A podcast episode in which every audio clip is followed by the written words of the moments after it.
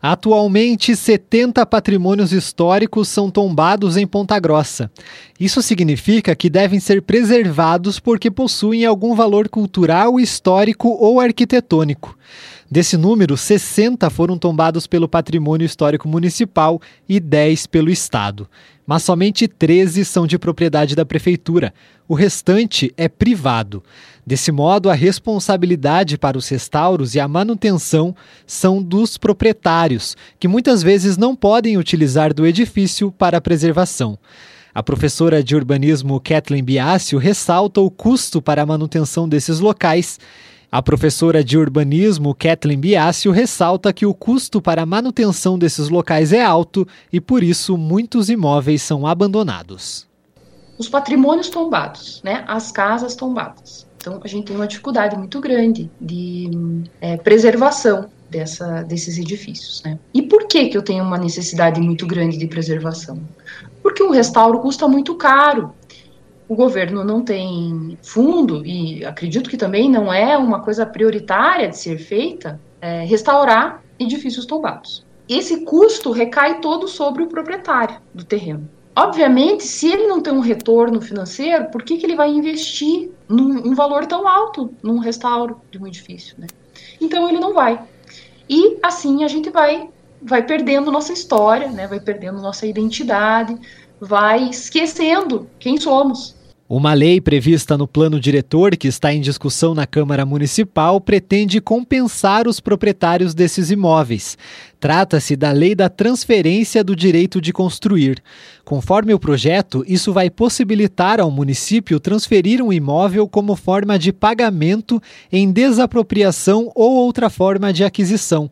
Ele dá direito ao proprietário a possibilidade de exercer seu potencial construtivo em outro lote ou de vender a outro proprietário, como explica o engenheiro civil Jarbas Góes. Então você tem hoje, por exemplo, imóveis no nosso centro histórico ainda que são tombados. Com essa legislação, com essa aprovação dessa lei que está aí proposta, é, o município, é, você como proprietário desse imóvel tombado, você pode transferir esse direito de construir para qualquer outro imóvel. Então, com isso o município serve, ele, ele acaba fazendo uma corretagem né, serviço, desse, dessa operação, digamos assim, né, e pode inclusive oferecer, oferir é, resultados financeiros nessa operação, né, doutrinando inclusive esse tipo de coisa, ordenando esse tipo de coisa e não deixando com que aquele imóvel histórico fique lá abandonado, né, como você vê regularmente aí, né, tantos imóveis que a gente tem, muitas vezes por problemas né, relacionados a essa questão do patrimônio histórico especificamente e as restrições que eles criam, né, tá?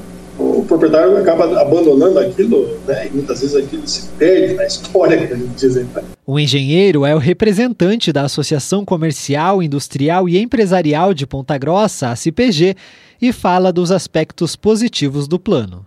Então, alguns pontos que eu destacaria são essas ferramentas que, o, que essa legislação que está proposta aí vem ajudar, né, é, a questão de preempção, quer dizer, o, o município poder ter a preferência, vamos criar um polo de desenvolvimento para determinada região, né? Então o município ele tem a preferência em adquirir essas áreas, né, para poder inclusive criar equipamentos urbanos, mesmo até mesmo desapropriar essas áreas para poder utilizar ela para vias, né?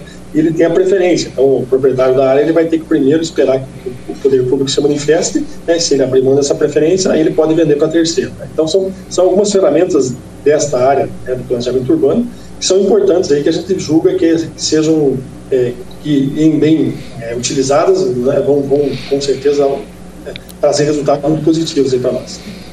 Segundo o projeto, a transferência do direito de construir em Ponta Grossa será destinada para áreas verdes cadastradas pela Prefeitura e em locais que haja interesse histórico, cultural e paisagístico. A professora Kathleen Biasio explica como a lei deve funcionar na prática. E essa legislação, ela diz que em caso de é, edifícios tombados, o proprietário do terreno poderia revender, ou melhor, vender um potencial construtivo.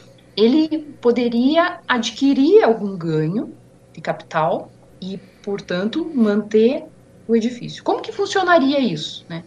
Então, digamos que a prefeitura tem lá a Vila Hilda, que está precisando de pintura, que está precisando de restauro. Quantos metros quadrados tem aquele terreno? É, de qual seria o potencial construtivo naquela área, que é uma área central? Então, hoje, ali é uma ZC, permite é, base 100% até 9 metros de altura, quer dizer, três pavimentos usando todo o terreno, mais uma torre com uma área de 60%. Né? É, um coeficiente de aproveitamento 5, isso quer dizer que eu posso usar cinco vezes a área do lote. Então, se eu tivesse ali mil metros quadrados, eu podia construir 5 mil metros. De acordo com a professora, o proprietário de um bem tombado poderia vender o equivalente à propriedade em outro lugar do município. Um investidor que vai construir um prédio ao lado ou em outro, qualquer outra área da cidade que seja possível, e dentro da legislação eu aplico duas alíquotas de, de potencial construtivo.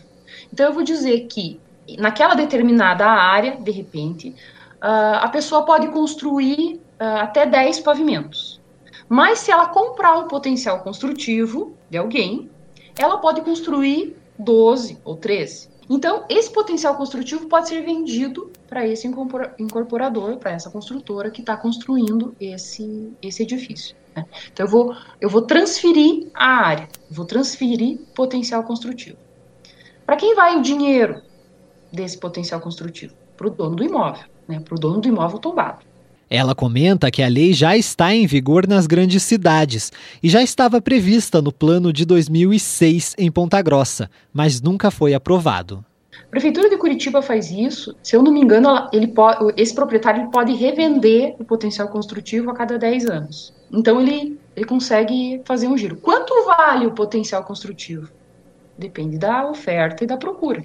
É, eu tenho muito potencial construtivo para vender, ele vale menos eu tenho pouco potencial construtivo para vender, ele vale mais. É, e com isso eu consigo equilibrar certas coisas. Esse instrumento está na lei do plano diretor em Ponta Grossa? Tá. Foi aprovado? Não. Ele está na lei desde 2006, mas ele não foi aprovado. Né? E, portanto, não é utilizado. Qual é o custo da prefeitura para implantar um projeto desse, para implantar uma lei como essa? Zero. Né? É simplesmente aprovar. A professora também fala sobre o IPTU progressivo, um instrumento que tem o objetivo de aumentar o valor do imposto predial e territorial urbano como sanção pelo descumprimento de condições e prazos para o parcelamento e edificação. Um determinado imóvel que esteja sem uso ou subutilizado numa área central, numa área uh, densamente ocupada, então no centro da cidade. A gente tem vários terrenos assim no centro da cidade que não estão ocupados, simplesmente vazios. Né? É, o IPTU vai crescendo conforme o tempo. Né? Então, passou cinco anos, não fez nada, ele aumenta 20%. Passou mais dois anos, aumenta mais 30%. Passou mais dois anos, aumenta mais 40%. Né? E assim ele vai aumentando, ele é progressivo, né? se a pessoa não usa o terreno. O que, que isso é, faz? Faz com que eu não tenha vazios urbanos, faz com que eu possa ter densidade, faz com que é, eu não tenha especulação imobiliária. Ele não faz calçada, ele não limpa o lote, ele né, fica tudo virado no mato e, e, não, e não faz nada. As expectativas de mudança para os próximos 10 anos serão o tema da última reportagem da série especial sobre o plano diretor em Ponta Grossa.